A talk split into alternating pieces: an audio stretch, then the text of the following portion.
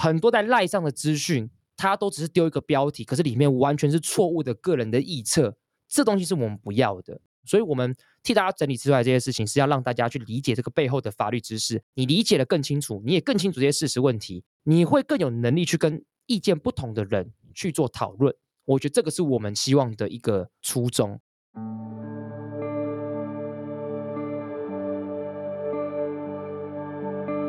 欢迎收听《迷成品 Podcast》。今天读什么单元？在每一集节目里，我们精选一本书，邀请来宾深度分享，也聊聊这本书带给我们的阅读趣味、启发与思索。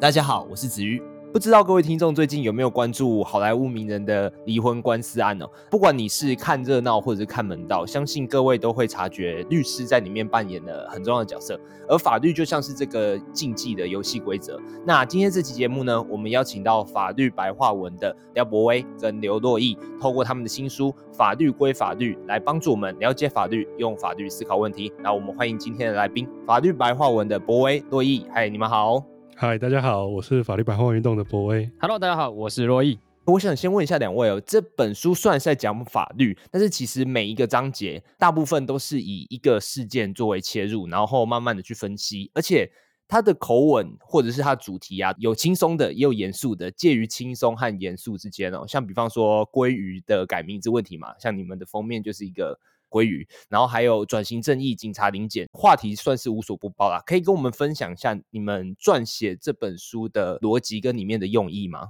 其实这一本书当初我们选题的时候，是从我们去年就是在我们的社群平台上面发的文里面，从中挑选三十篇反应特别热烈的文案，然后我们再把它加以改编成书中的篇章。所以它的选题就会符合我们社群调性，不管你是要轻松的题目还是严肃的题目，我们什么都谈。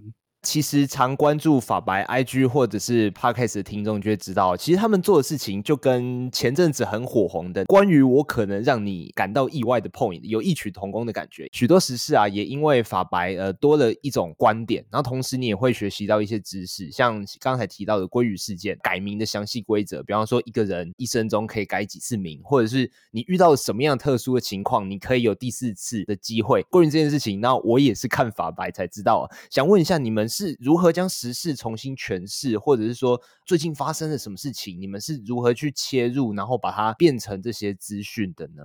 其实这件很有趣的事情，是因为我们多数的社会新闻，在我们就是长久观察下来以后，你会发现，其实我们很多的社会新闻，它背后通常都会有一个会去主导这件事情发展的法律问题。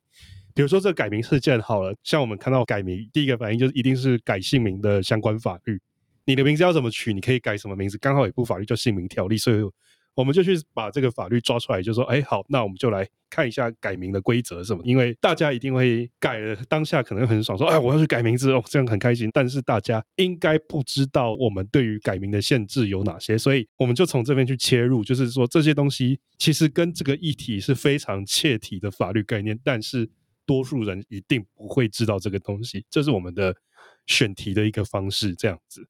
我们稍微补充一下，对我们来讲，就是大家常常会知其然而不知其所以然，就是大家都会觉得哇，改名字哇，好像很白痴或是很有趣。但是其实就像刚刚博威所说的，背后到底为什么我们可以改名这件事情，这个知识其实大家是并不知道的。在法白在做一些事情的时候，我们常常会遵循一个原则，就是轻松的事情会严肃讲，严肃的事情会轻松讲。那改名这件事情，当初在归于之乱的时候，它就是一个轻松的事情，但是我们严肃的去讲它背后的法律跟这个背后的故事。哎，我觉得大家就会感到是有兴趣的，因为他们已经奠基在一个社会发生某些议题，我知道这个议题，但是这个议题背后很多很多事情是我不知道的，那我们就把那个我不知道的东西讲出来，大家就会很喜欢。那还有一个东西在你们 IG 上，我还蛮喜欢看的，就是法律历史上的今天哦。里面的话基本上都是一些我不知道的事情，你们可能会讲一些历史事件，然后再去延伸说，哎，这地方背后我们可以去思考什么样的事情。那我想问一下，当初为什么会想要做这个历史上的今天呢？那有些时候你我不知道你们是发现实动态 delay 还是怎么样，还把那个今天那个划掉变成昨天这样子。我们会做这件事情，其实那时候是我们在二零一八年的时候。我们就意识到一件事情，开始越来越多人使用 IG，脸书的使用者的年纪在增长当中，所以我们才想说，好，那我们要想个气话。那当时贵智就想了一个气话，就是那就来做历史上今天好了。这整件事情就与他无关了。接下来就是我跟博威把这件事情把它弄起来。所以我们会做这件事情，主要当然是贵志的交代，但另外一方面就是，可是历史上今天又不是每件事情都跟法律有关，但是没关系，我们意识到说这件事情法律点是大或者小无所谓，因为大家喜欢看故事。三十年前今天原来发生这件事情，哎，我不知道，这件事有趣的地方，但是这个不知道他是不知道这个故事，但其实我们想让他了解是这个故事里面背后的法律，那个这是我们的意图，那大家就会被我不知道这个故事给骗进来，结果其实他被骗的地方是我们偷塞了法律知识在里面。哎，这就是我们一直在处理的事情。那至于为什么常常会被历史上昨天，那就是我跟博威个人的这个拖延症的关系。就是，就是我们会忘记发了。对对，这个毕竟你要三百六十五天天天准时，我想也是非常的非常困难的。哦，没有关系啊，只有那种眼尖网友才会特别去注意一下的啊。我们现在讲一点生活相关的事情好了。以前在学校的时候，去路上考试，你知道吗？然后就被警察拦下来，拦下来的时候，他就会问你一些事情，然后叫你把那个机车的车厢打开。那时候我是懵懂无知，就给他开这样子。但其实我心里就想跟他说，哎，抱歉，我要考试。但是我就让他把整个该走的流程都走完，然后我才继续骑车上路这样子。好险，最后是赶上了啊。那以前总是会有一种想法，包括到最最近，我可能都。还有这种想法，就是如果没有犯法的话，那你干嘛怕警察？但是里面书中就提出一个反转的想法，就是说如果没有问题，那干嘛要被临检？那我相信读者读到这里的时候，心中可能会注入一股灵感啊，因为这跟过去那种习惯被管束的心态是相反的。可以先问一下，是什么原因会造成有些人可能会缺乏这种法律的观念呢？其实这个跟我们一直很不注重，或是因为我们很晚才开始注重都有关系。就是我们的上一辈就是很乖，然后，哎，我我我讲比较好听，就是他们比较乖，比较奉公守法。再加上以前我们也没有什么人权呐、啊、自由民主这些观念，所以这些东西衍生下来到一个非常具象化，就是大家看到警察就会哎，警察大人好，然后我们就乖乖的给他弄，甚至说哎，你没有心虚，你为什么要怕警察？那我做事光明磊落，那你要看你就看呐、啊。但其实这个问题是说，警察其实他没有这样子的权利，而且如果我们真的是一个民主法治国家的话，那警察做什么事情都应该要依法行事。他应该要有法律依据，他可能要有一定的程度怀疑到你真的有犯罪，他才可以去说好，那我要开来看什么之类，或是他可能要依法取得搜索票。在一个正常民主法治国家，不应该说这个警察看到人就把他抓起来说好，你借我看一下这样子。对啊，我觉得这就是一个威权心态啦。其实像像我国中的时候，我记得我国一的时候还是有法禁，那时候就要剃平头。那其实那时候老师就是说，剃平头是要干嘛？让你专心念书，不要搞这些有没有？我跟你讲，念个屁！对呀、我考上律师的时候，头发可长了，那跟这一点关系都没有。可是我觉得我们就是在这个威权价值当中长大，就是你要学习服从，服从就是为你好，可这完全是不对的。就像刚刚博威所讲的嘛，我觉得这个是一个很奇怪的观念，是说，好，我服从威权，如果在教育现场的话，那至少还有教育的价值，好，我们去讨论。可是如果在社会一般的状况底下，你警察做任何事情对人民本来就要依法嘛，你没有法律你就不能做这件事情。你刚刚问的题目里面是临检，我们讲一个平常最常讲的盘查。我就问博威，博威如果要盘查的话，警察要什么样状况底下才能盘查？他有相当程度的怀疑，比、嗯、如说你身上有个血迹啊，或者是你车子在那边晃来晃去啊，欸、看起来像酒驾一样。他某一种程度说要表现出来，就是他有可能会造成一些危险，或者他有犯罪的可能。对，你才可以去发动盘查，不然你好好走在路上的话，他是不可以对你怎么样的。对啊，博威刚才讲很明显，要这样才能盘查。可是我们台湾的很多的警察就没有去 follow 这样子的标准，就去盘查。那可怕的地方在于是，我们去讨论这件事情，说警察这样不对的时候，所有人都说啊，你没做错事情，配合一下不会怎么样。结果前几天直男行为研究社不就是警察看到正妹，所以去盘查他，得到他资讯之后私讯他，这不就是我们最担心的状况？如果我们今天面对到这个状况底下，我们有一个基本的法治的观念去批判说警察不能随意乱盘查的话，那警察其实之后在盘查上他应该会怕，他应该会比较自我审查，就会尽量去维持到一个比较符合法律所应该遵守的标准。这个其实才会取得一个平衡的状态。大伯一开始讲的这个威权的心态，我觉得一路就是前脚已经走入到民主时代，但后脚还在停留在威权时代思想的人，造就现在我们缺乏基本观念，就有点像是我们现在如果就让他过去，就让他说啊好，就给他临检一下，就给他盘查一下，有可能说到最后会有一种无限上纲，然后人民的权利慢慢被侵害的感觉吗？会啊，会啊，有可能啊，就好。那今天是我的。后车厢给你看一下，那明天要不要我家也给你看一下？食髓知味啊，食髓知味，要不然、啊、后天你来看守所待一下。这就是戒严时代啊！戒严时代，我看不爽你，把你提报流氓，你随时叫你来就要你来啊！啊可是现况底下不能这样做，因为我们没有这样子的法律，法治观念也稍微比较进步，所以我们知道不能这样子做。所以我觉得必须要一直去讨论那条线。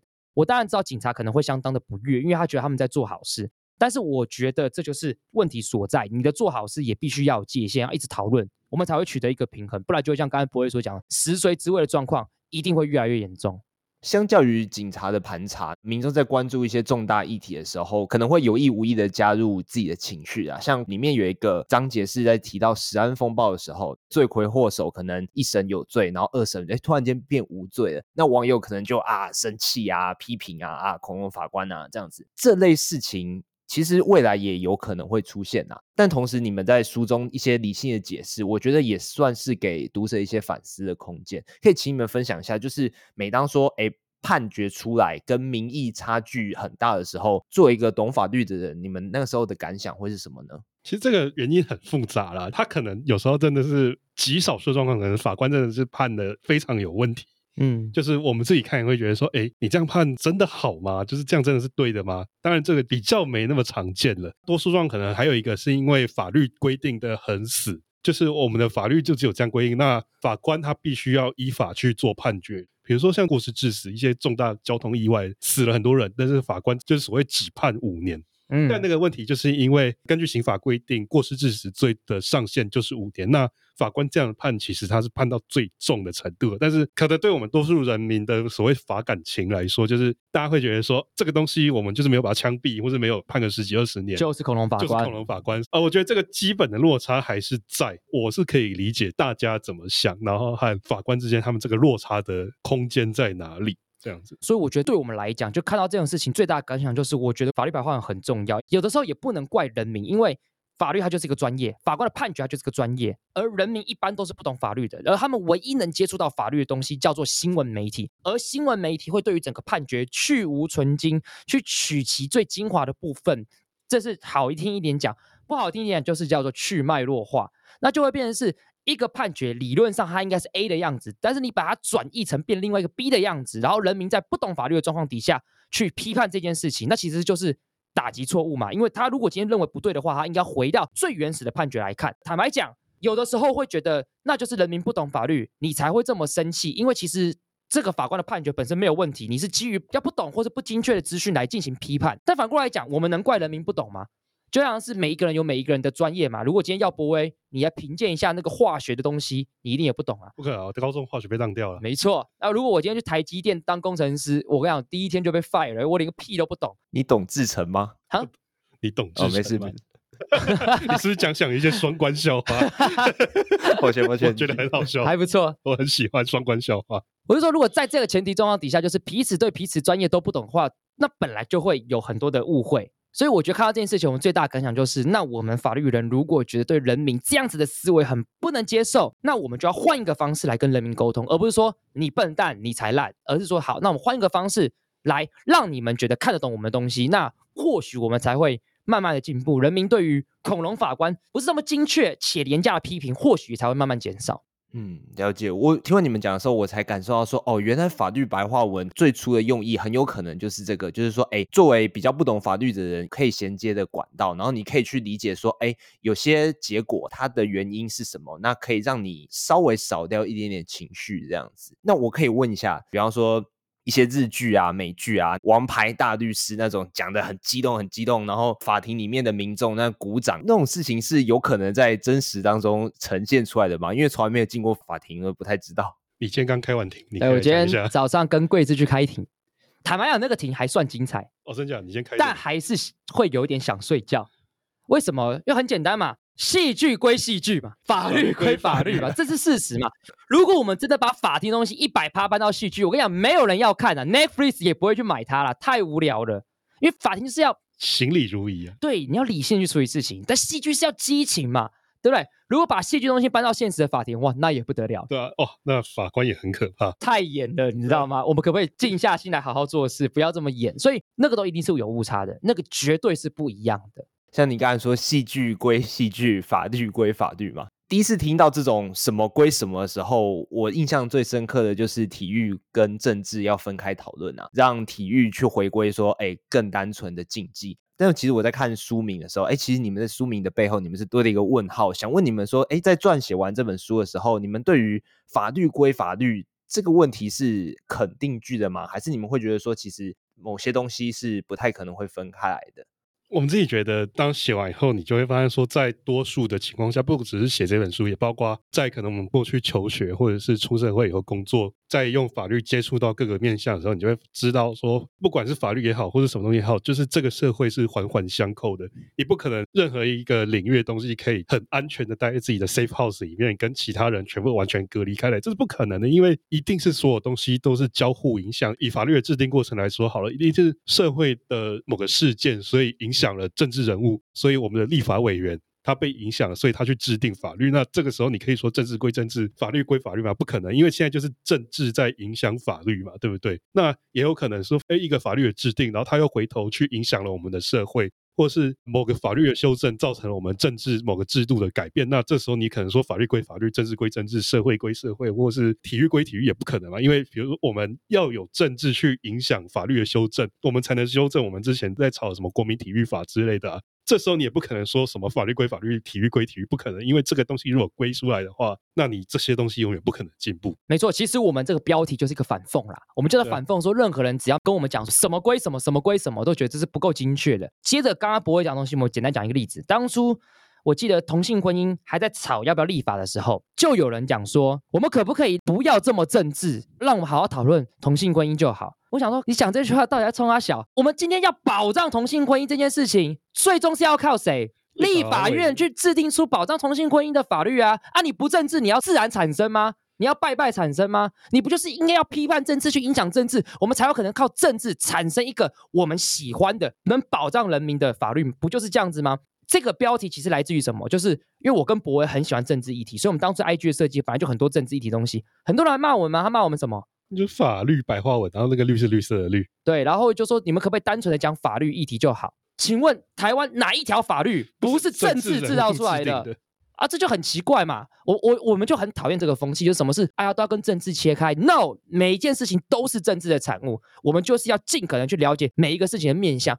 我们才有可能真正去了解一件事情，所以这也是我们这本书的一个意图啦。意图啦，对，哇，刚才听这段就好像在听法克电台的 podcast 一样，温和版，温和版，这个自我审查过。几年前在听你们的 podcast 的时候，有一段我还算是蛮感动的。你们甚至把它剪到了最前面的精华，就是洛伊以小王子的玫瑰来举例啦，就是说，哎，也许台湾的民主或台湾的法律没有到非常的特别，非常的强。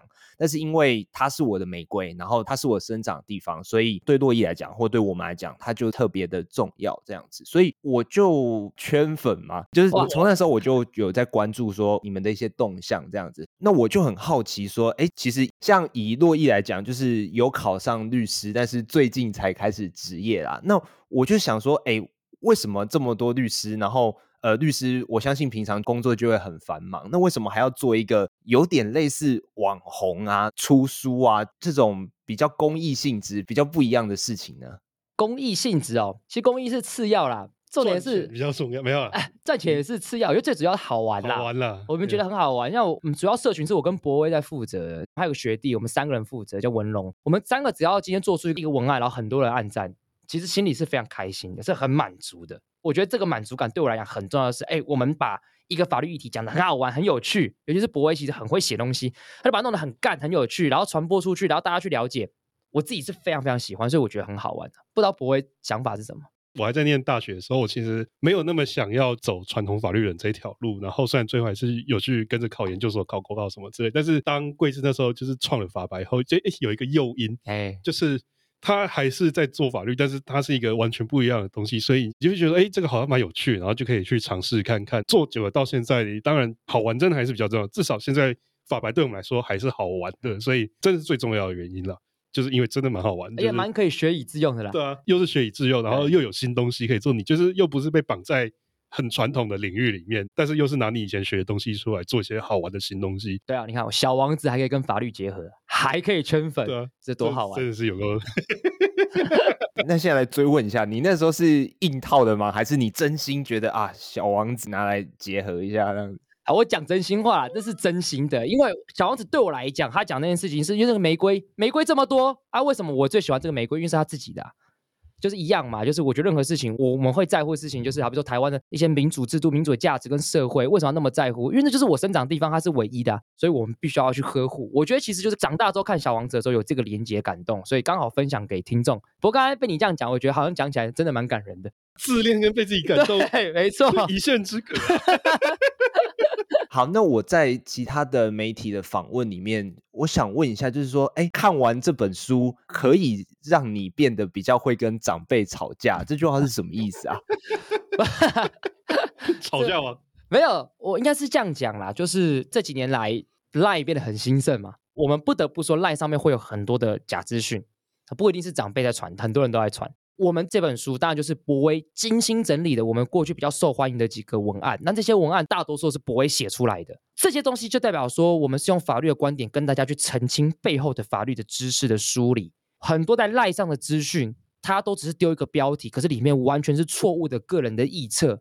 这东西是我们不要的，所以我们替大家整理出来这些事情，是要让大家去理解这个背后的法律知识。你理解得更清楚，你也更清楚这些事实问题，你会更有能力去跟。意见不同的人去做讨论，我觉得这个是我们希望的一个初衷。因为我自己就很常在做这样的事情，好比说跟家里的亲戚们，他们就很喜欢来靠腰啊，那我就觉得要来讨论就来讨论啊，反正我比你懂啊。这个就是一个交流的过程嘛。那交流久了，他们可能变得更安静，那也是一种意图，也是一种成就的达成。他也会懂得比较自我审查自己，就是好了，那我不懂，不要乱讲。那我觉得这就是社会意见的一个沟通的过程。那像我爸爸妈妈用感情比较好，我们就会更多的意见的交流，那也是比较缓和的。那前提都必须建立在。